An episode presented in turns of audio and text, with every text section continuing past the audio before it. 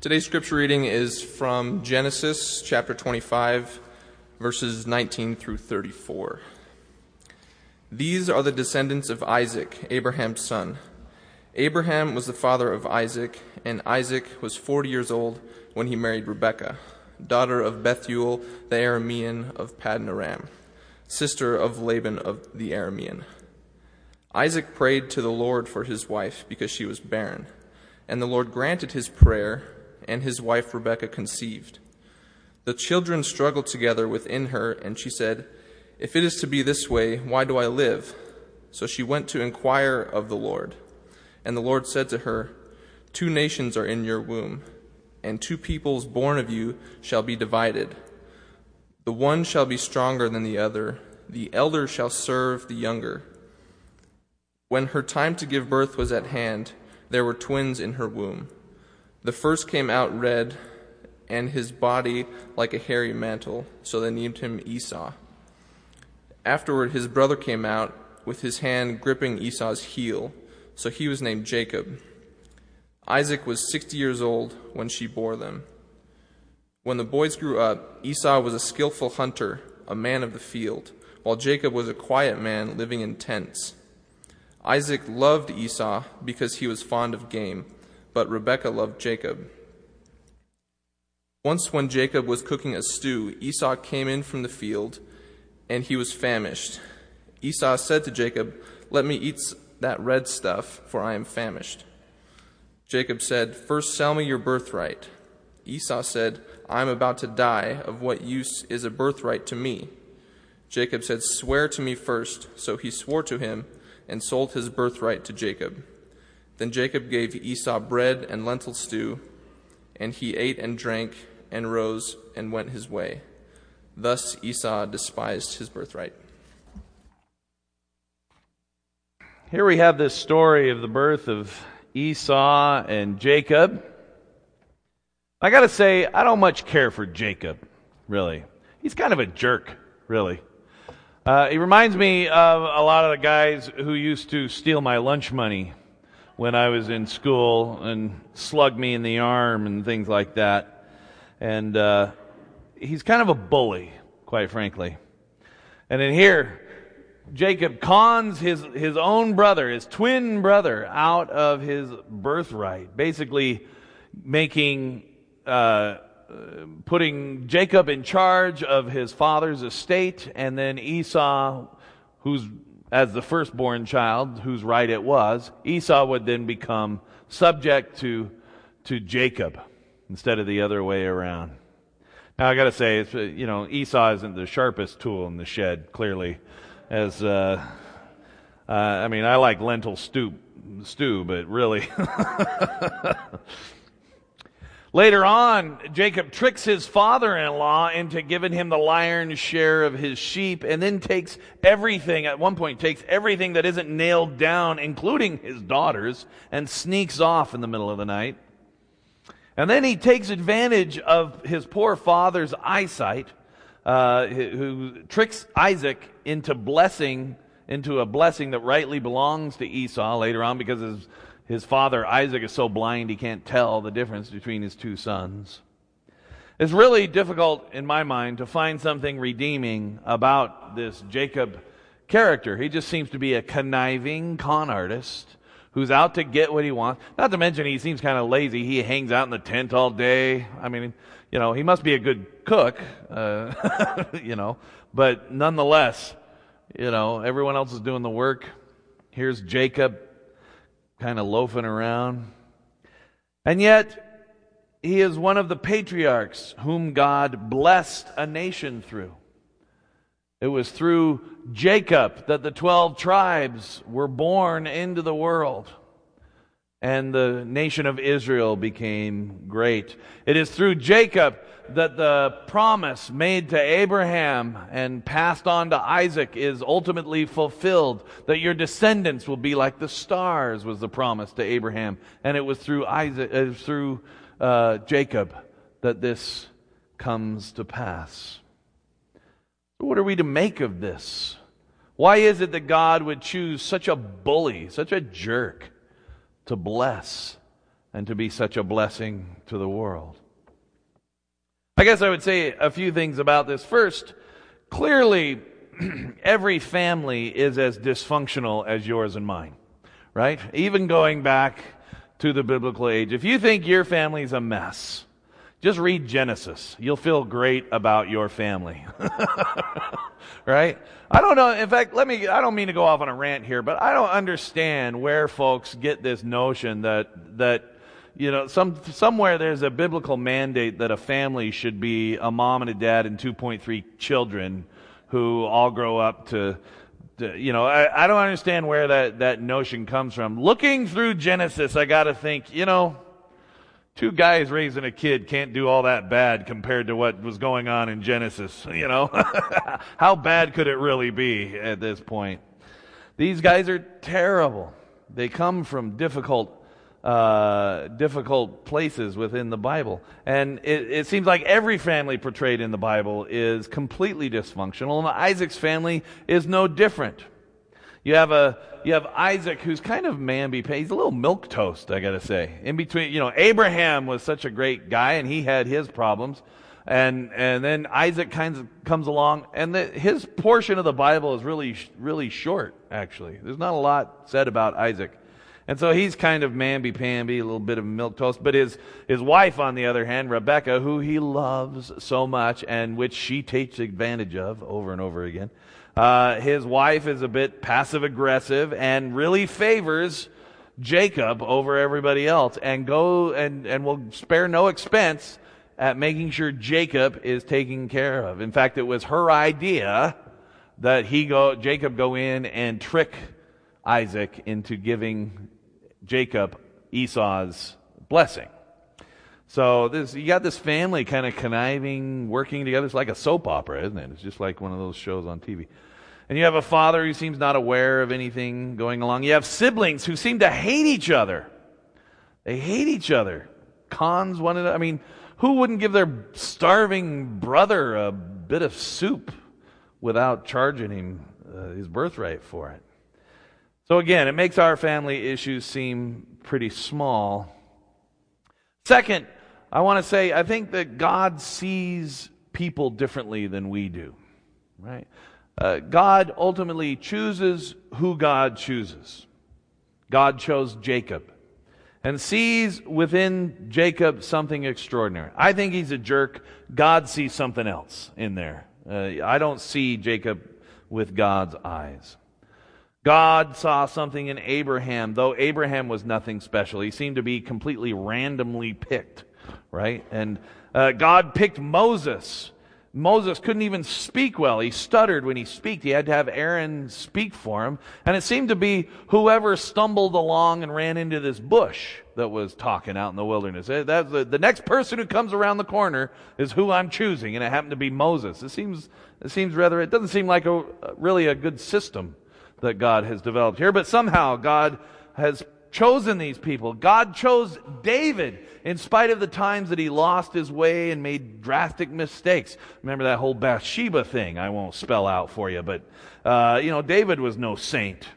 God chose and anointed Jesus, a poor son of a carpenter in some backwater town in Nazareth, to be the Messiah. What was God thinking? No one's going to listen to this guy. And if he did try to declare the kingdom of God and that he was the king of it, they would kill him. And lo and behold, they did. They, but God chose Jesus out in, uh, even in his poverty. God chose Peter, a fisherman, and God chose tax collectors and other low life in order to be, to, sh- to let God's light shine within. God chose Paul, who was the enemy of the church, was, was standing there when they stoned Stephen to death just for being a follower of Christ. And now, Saul becomes Paul and becomes the biggest asset the church had. Most of the New Testament written by Paul. So God clearly must have seen something in, in Saul that we would not have seen. God sees in people things we don't see and things they do not see within themselves. And I think sometimes you look around and you see people working for the Lord and you you got to say, well, you know, their success could only be attributed to God, really. Uh, and I, I got to tell you, sometimes I feel that way. I think to myself, it's only by the grace of God that uh, we get anything accomplished around here. Uh, not on our own strength, but by the strength of God. A third thing I want to observe about this story, or that we can make out of this story, is that Jacob, after an epiphany, decides to try and reconcile with his brother and make what, right what had done. And it reminds, it tells us that people can change. This is my faith. You know, a lot of folks in the world have kind of given up on people. And, and I can understand why, because I think change is difficult. I have a hard time changing. You have a hard time changing. We look around we don't see a lot of people transforming themselves into something new and changing the direction of their life. But my faith is this is that with God's help, we can change, we can transform. Uh, Paul went on to say, after his uh, conversion experience, that we are a new creation. The old is dead and the new has come. People can change. People can transform. And Jacob was no different. He had this experience. He's walking along out in, in Bethel and forgot his pillow, so he lays his head on a rock and you would think he'd be tossing and turning all night, feeling guilty about what he did to his brother, maybe. But uh, instead, he sleeps soundly and he has this vision of a ladder uh, going up to heaven and angels ascending and descending. And he got out of that that God was calling this land sacred and was calling Jacob to bring God's people to this land. And that through Jacob, God would fulfill his promise. And that seemed to change Jacob somehow. And he heads for home, but he starts to get scared. He thinks, you know what? Esau's probably a little upset. Esau's probably mad. And he starts to get scared. And so he, he gets some of his servants together because by now he's cheated his father in law out of everything he had, and he's, he's mighty wealthy by now.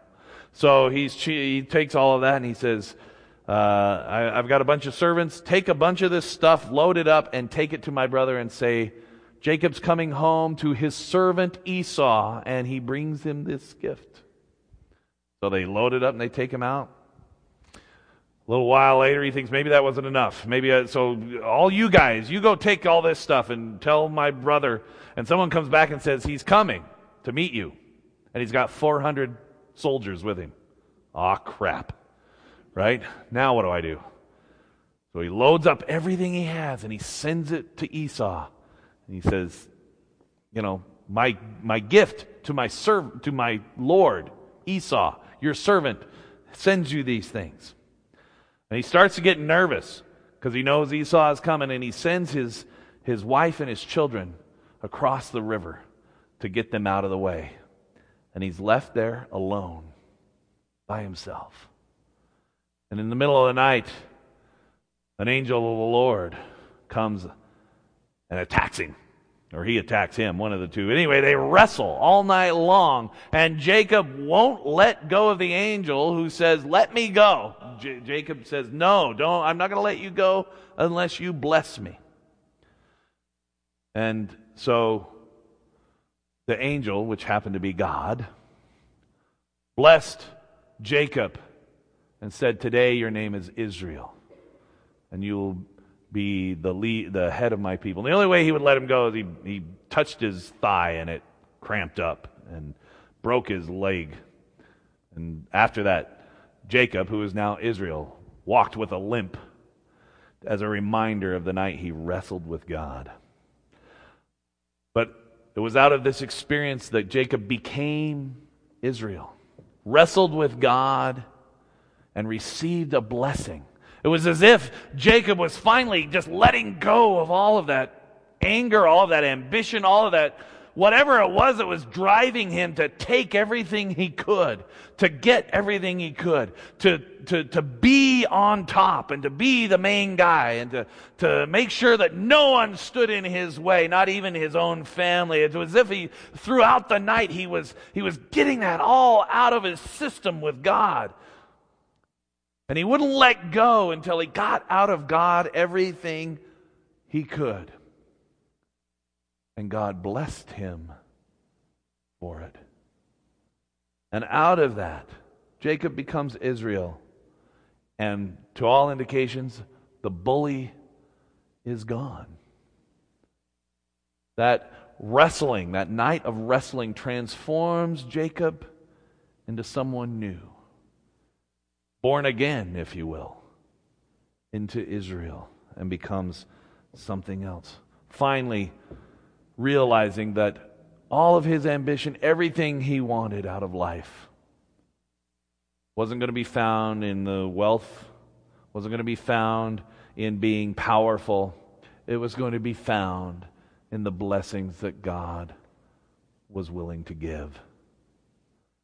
And all of his strength and all of his conniving and all of his conning wasn't going to get him the love of God because that was his already. It was there for him to receive without any bargain, without any capitulation, without anything, but to receive it. That changed, it transformed who Jacob was.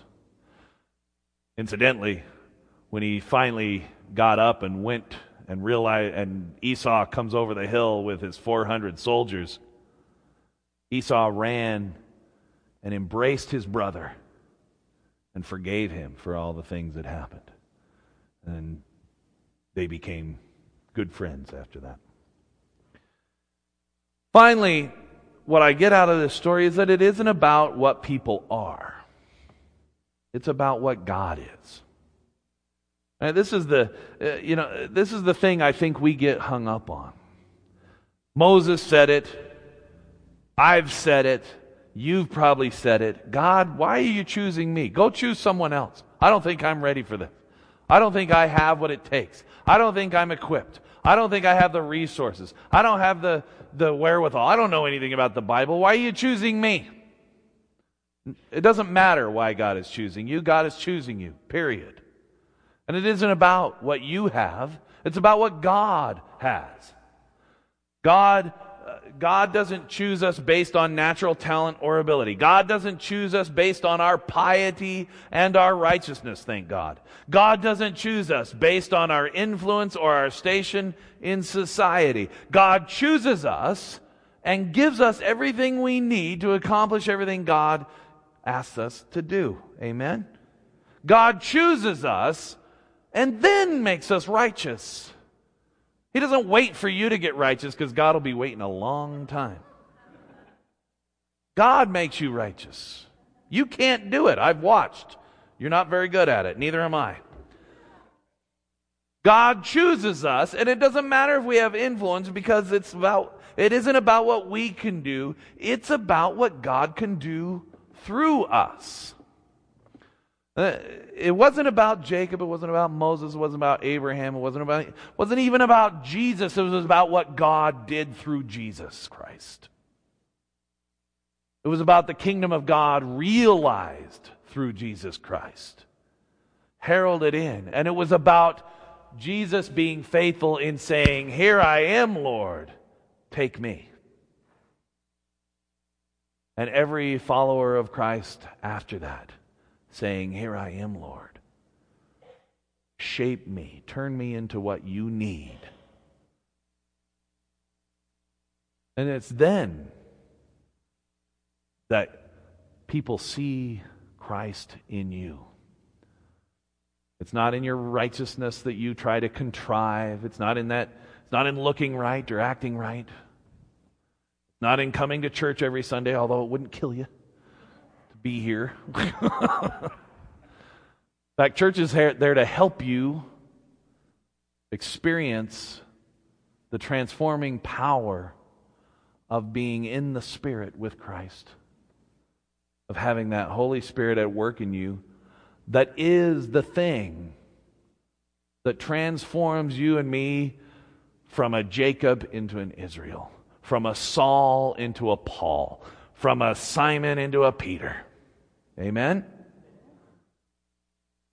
As we hear this story of a, of someone who struggles in a dysfunctional family, whose ambition becomes the better of him, but who is ultimately transformed through nothing more than the blessing of God and God's love for all the world. It's my prayer that we each find ourselves within this story to know that it isn't what we have, it isn't what we, we bring to the table, but our willingness to hand it over. Say, Here I am, Lord. Take me. Let us pray. Loving and gracious God, we hear your call.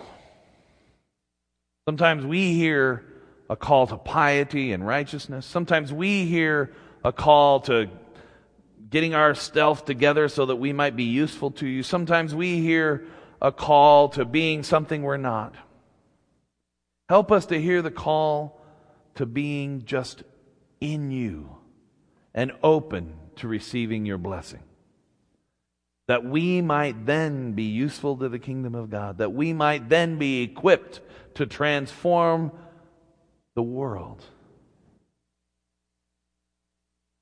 May Jesus be alive in us through your Holy Spirit.